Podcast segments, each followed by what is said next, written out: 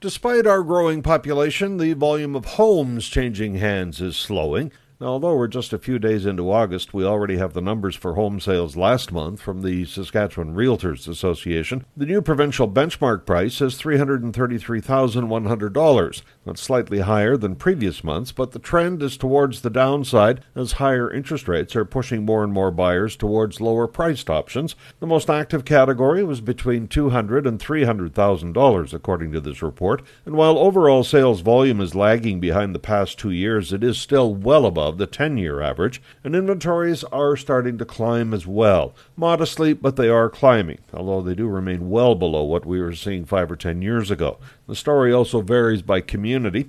Estevan was the only city to post price declines for the month and the year to date, while Saskatoon, Prince Albert, Yorkton, and Meadow Lake posted record high benchmark prices last month. I'm Paul Martin.